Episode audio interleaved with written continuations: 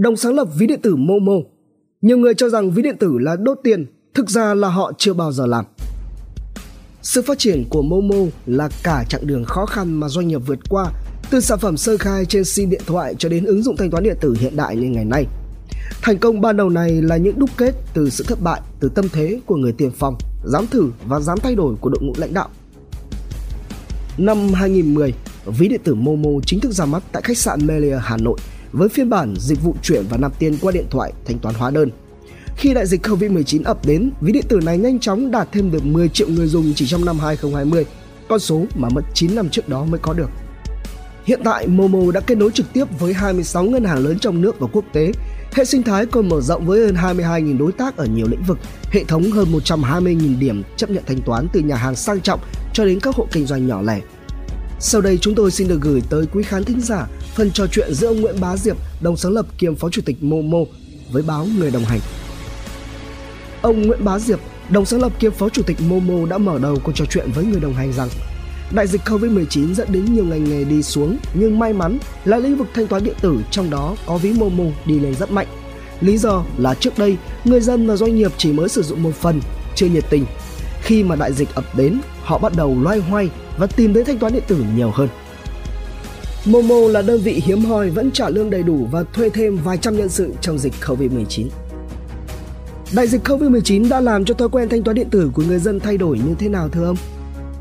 Thứ nhất, dịch bệnh bùng phát khiến cho người dân ở nhà nhiều hơn, không đi đâu, nên họ bắt đầu tìm đến thanh toán điện tử. Trước đây họ có thói quen ra ngoài mua thẻ cào điện thoại hay là thanh toán từ điện nước thì bây giờ họ phát hiện ra rằng hóa ra trên ví này cũng có hầu hết các dịch vụ mà họ mong muốn. Thứ hai là đối với doanh nghiệp, việc giãn cách xã hội thì làm thế nào để bán được hàng đây? Họ bắt đầu nhận thấy online là phương án rất tốt giúp cho họ ít nhất là có thể tồn tại được trong giai đoạn khó khăn. Và như vậy, họ bắt đầu cổ suý cho việc này mà thật ra thì theo tôi cũng chính là lối thoát cho doanh nghiệp. Quan trọng hơn, Covid-19 cũng tạo nên cú hích về mặt nhận thức cho người dùng, doanh nghiệp, đặc biệt là cơ quan nhà nước. Đơn cử, Cổng Dịch vụ Công Quốc gia của chính phủ đã khai trương từ cuối năm 2019 nhưng chưa có nhiều hoạt động. Khi mà dịch bệnh Covid-19 bùng phát, chính phủ đã đẩy mạnh cổng để giúp cho các dịch vụ công không bị gián đoạn, xây dựng quy trình tốt hơn và được người dân ủng hộ. Khi chính phủ nói thì niềm tin của người dân vào thanh toán điện tử lại càng được xây dựng. Những con số về lượng khách hàng, lượng giao dịch hay số dịch vụ của Momo là một minh chứng cho thấy những thay đổi đột biến của lĩnh vực thanh toán điện tử trong thời gian qua. Riêng năm 2020, chúng tôi có thêm 10 triệu người dùng. Đây là con số mà mất tới 9 năm trước đó mới có được. Vâng, thưa ông, tăng trưởng nhanh như thế liệu có khiến cho công ty gặp vấn đề nào không? Dịch bệnh COVID-19 khiến cho lượng khách hàng của các đơn vị cung cấp dịch vụ tăng vọt. Trước đây, chúng tôi phải đến từng người bán thuyết phục họ đưa dịch vụ lên Momo thì bây giờ họ lại tìm đến mình, thậm chí là năn nỉ kết nối nhanh cho họ, khiến cho khối lượng công việc và nguồn lực đầu tư trở nên áp lực hơn. Cũng chính vì thế mà Momo phải gia tăng nhân sự. Chúng tôi là một đơn vị hiếm hoi vẫn trả lương đầy đủ và thuê thêm vài trăm nhân sự để đảm bảo được dịch vụ thông suốt. Vâng, thanh toán điện tử đang phát triển rất nhanh tại khu vực đô thị. Nhưng tại nông thôn, nơi mà mức độ thâm nhập của công nghệ còn thấp thì phương án như thế nào thưa ông? Theo tôi, nhu cầu dịch vụ thanh toán đối với vùng quê sẽ là rất lớn. Đây là cơ hội nhưng cũng là một khó khăn thách thức. Hiện tại Momo mới đang phát triển ở các thành phố cấp 1, cấp 2 và cần tới thời gian để xuống sâu hơn cấp 3, cấp 4. Lý do là người dân phải có smartphone, cần có tài khoản ngân hàng và có dịch vụ để sử dụng. Điều này cần phải được xây dựng một cách từ từ. Momo thì vẫn đang triển khai các kế hoạch để tiếp cận nhóm khách hàng này. Một tin vui là gần đây chính phủ cho phép áp dụng eKYC định danh điện tử để mở tài khoản ngân hàng điện tử. Và tất nhiên rồi, điều này đã giúp cho Momo có thể đi xuống tới tận được vùng sâu vùng xa. Momo luôn nghĩ phải làm sao để người dùng cảm thấy vui. Thưa ông, là những người tiên phong trong lĩnh vực thanh toán điện tử, Momo trong trí nhớ của ông từng có những phiên bản nào?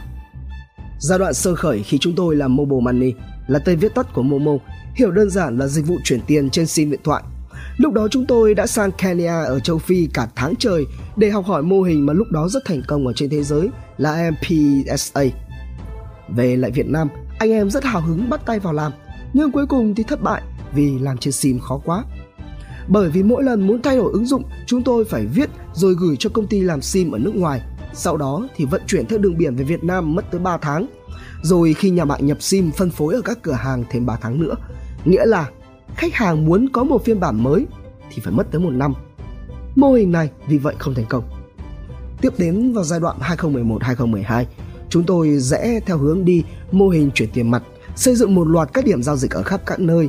Khách đến cứ đưa tiền mặt rồi đưa số điện thoại, thế là người ở đầu kia nhận được tin nhắn có mã chuyển tiền rồi cầm tin nhắn với chứng minh nhân dân ra điểm nạp rút gần nhà nhất để rút tiền. Dịch vụ nghe thì rất hay nhưng mà không thể đạt được quy mô lớn. Thành thử ra, đầu tư mất tới mấy năm trời, mất nhiều công sức và tiền của nhưng lại không được thành công. Nhân sự chỉ còn khoảng 100 người. Đây như là một cú đánh vào kỳ vọng của chúng tôi vậy. Thú thật, khi đó tôi rất hoang mang. Đây là mô hình đỉnh cao, nhưng khi mình làm lại không như mong đợi. Vì vậy, ban điều hành mới ngồi lại và đi đến một quyết định phải làm một cái gì đó rất mới, rất đột phá. Năm 2013, chúng tôi khởi đầu phiên bản thứ ba của Momo khi bắt đầu viết ứng dụng trên điện thoại thông minh. Việt Nam khi đó chắc chỉ có khoảng 10% dân số có smartphone bởi vì giá cả rất đắt, 1.000 đến 1.500 đô cho một chiếc.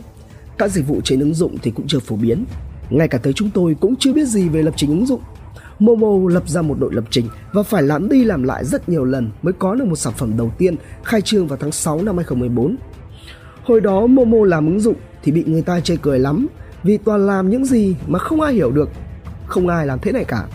Các đồng nghiệp được cấp phép làm ví điện tử khi đó đều chế giễu Momo. Họ nghĩ rằng mình làm điều kỳ quặc sẽ không thành công được. Nhưng giờ chỉ còn Momo sống được. Khi mà ngành công nghệ phát triển, điện thoại di động rẻ hơn, internet phổ biến, tạo ra nền tảng cho Momo phát triển. Chúng tôi là đơn vị đầu tiên viết ứng dụng tài chính trên app có sự phát triển hơn. Tôi nghĩ rằng nếu mình làm cái gì mà mọi người đều biết, mọi người đều nghĩ ra được thì không độc đáo được. Mình dám làm những cái đột biến, rủi ro thật, nhưng nếu làm được thì sẽ có những cái bùng phát không ai có được. Vâng, hiện tại có đến vài chục ví điện tử cùng phát triển. Vậy, sự khác biệt của Momo là gì thưa ông? Và Momo sẽ cạnh tranh với các ví điện tử nước ngoài như thế nào? Hiện tại thì thị trường Việt Nam có khoảng 38 ví điện tử hoạt động, trong đó có 5 ví lớn nhất chiếm khoảng 95% thị phần. Mỗi đơn vị có một đường đi riêng nhưng đa số đang xây dựng hệ sinh thái đóng. Riêng Momo là hệ sinh thái mở, tức là tất cả các đối tác có thể kết nối vào. Theo tôi, với thị trường khoảng 100 triệu dân thì thường phân bổ tối đa là ba đơn vị lớn như Việt Nam có 3 nhà mạng, 3 hãng truyền hình hay là 2 đến 3 hãng dầu gội lớn. Vì vậy, trong 3 năm tới chắc là chỉ còn khoảng đến 2, 3 ví có thể tồn tại, chiếm khoảng 95% thị phần. Những ví nhỏ hơn còn lại phải tìm được thị trường rất riêng biệt, nhỏ hơn để tồn tại. Cái khó trong cạnh tranh là phải giữ được khách hàng, duy trì sản phẩm để họ trung thành và hạnh phúc khi sử dụng thì rất khó. Momo luôn nghĩ phải làm sao để cho người dùng cảm thấy vui. Đó là lý do mà Momo đưa ra rất nhiều chương trình giải trí như là Luxy, Học viện Momo, Ngày hội siêu đều để cho khách hàng cảm thấy đây không chỉ là một sản phẩm thanh toán khô cứng mà còn là một sản phẩm có thể tương tác được và vui được. Momo tự hào khi là sản phẩm duy nhất do người Việt Nam tự tay xây dựng và thiết kế 100%. Đây là điều rất đỗi khác biệt so với các đơn vị khác. Các đơn vị có tính chất toàn cầu nên cái dở là làm chung một sản phẩm cho tất cả các thị trường, khiến cho đôi khi là không phù hợp. Trải nghiệm người dùng Momo cũng được thiết kế riêng cho người Việt Nam. Chúng tôi có một đội ngũ mấy chục nhân sự, hàng ngày chỉ xem xét dữ liệu, nghiên cứu trải nghiệm khách hàng để tư vấn các giải pháp tốt nhất. Công nghệ của Momo bao giờ cũng được phát triển trước mấy năm. Những cái gì mà chúng tôi đang làm bây giờ là phục vụ cho hai năm tới. Hơn thế nữa thì sản phẩm của chúng tôi được thiết kế từ đầu, chứ không phải là chọc phá. Momo đưa ra mục tiêu 50 triệu khách hàng. Theo ông thì mất bao nhiêu lâu để đạt được con số này? Công ty có mục tiêu mang dịch vụ tài chính đến người dân Việt Nam và là công cụ hỗ trợ chính phủ thực hiện chiến lược tài chính toàn diện, phát triển kinh tế số. Để thực hiện được nhiệm vụ này thì Momo phải có một độ phủ rất lớn, phải phát triển tối thiểu 50 triệu khách hàng. Và với đà tăng trưởng hiện có thì tôi nghĩ chắc khoảng 2 năm nữa là chúng tôi đạt được con số này. Nói ví điện tử đốt tiền là thực ra họ chưa làm bao giờ. Thưa ông, thanh toán điện tử tăng trưởng nhanh nhưng chi phí rất lớn. Ông có cho rằng đây là cuộc chơi đốt tiền hay không? Nhiều người cho rằng ví điện tử là đốt tiền nhưng thực ra họ chưa bao giờ làm. Để phát triển khách hàng mới thì phải tốn chi phí.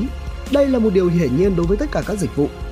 Đơn giản như bán dầu gội đầu thì phải phát mẫu dùng thử, phát triển thẻ tín dụng tốn chi phí đi tìm khách hàng, dịch vụ bảo hiểm trả phí cho một kênh nào đó để tiếp cận khách hàng thì ví điện tử cũng như vậy. Với riêng Momo, công ty có chính sách khuyến khích nhất định cho khách hàng mới. Khi mà họ dùng thử thấy ổn rồi thì họ mới dùng tiếp, còn với khách hàng cũ, Momo phối hợp với siêu thị, cửa hàng để các đơn vị đó tạo khuyến mãi cho khách hàng. Bản chất khi cung cấp dịch vụ thanh toán điện tử là giúp cho các chi phí liên quan đến dịch vụ được giảm đi. Giả sử một công ty tài chính tiêu dùng, công ty bảo hiểm cử nhân viên đến nhà khách hàng để thu tiền thì chi phí sẽ cao hơn so với thanh toán điện tử. Việc đó giúp cho chi phí thay vì 10 đồng bây giờ chỉ còn 2 đến 3 đồng. Chi phí giảm xuống thì toàn bộ hệ sinh thái này cũng có lợi. Momo còn là một doanh nghiệp có nhiều cổ đông nên không thể vác tiền đi tiêu một cách vô tội vạ. Hết tiền thì công ty làm sao mà hoạt động được nữa, nên ban lãnh đạo cũng luôn phải chứng minh được tính hiệu quả trong mỗi phương án kinh doanh. Vâng, với startup phát triển nhanh, người ta hay nghĩ về Kỳ Lân, còn với Momo, ông nghĩ sẽ trở thành điều gì? Con Kỳ Lân thì tôi không rõ lắm vì nó là của phương Tây. Còn giấc mơ của Momo là thành con đại bàng. Nhà nước đang chào đón các đại bàng trên thế giới về làm tổ. Vậy thì tại sao Momo không trở thành đại bàng của Việt Nam trên đất nước quê hương mình? Đại bàng là một sinh vật kiêu hãnh, tự do, dũng cảm và quan trọng là nó có thật. Ngoài ra, đại bàng cũng có quá trình lột xác khi về già. Chúng dám bẻ móng, nhổ lông để có thể hùng mạnh trở lại. Cũng giống như công ty này. Chúng tôi thất bại với Mobile Money nhưng đã tái sinh lại thành con đại bàng mới hùng mạnh hơn. Tôi hy vọng rằng Momo đủ lớn, đủ mạnh để có thể bay trên lãnh thổ của mình và cạnh tranh không thua kém bất kỳ một đối thủ nào trong lĩnh vực này.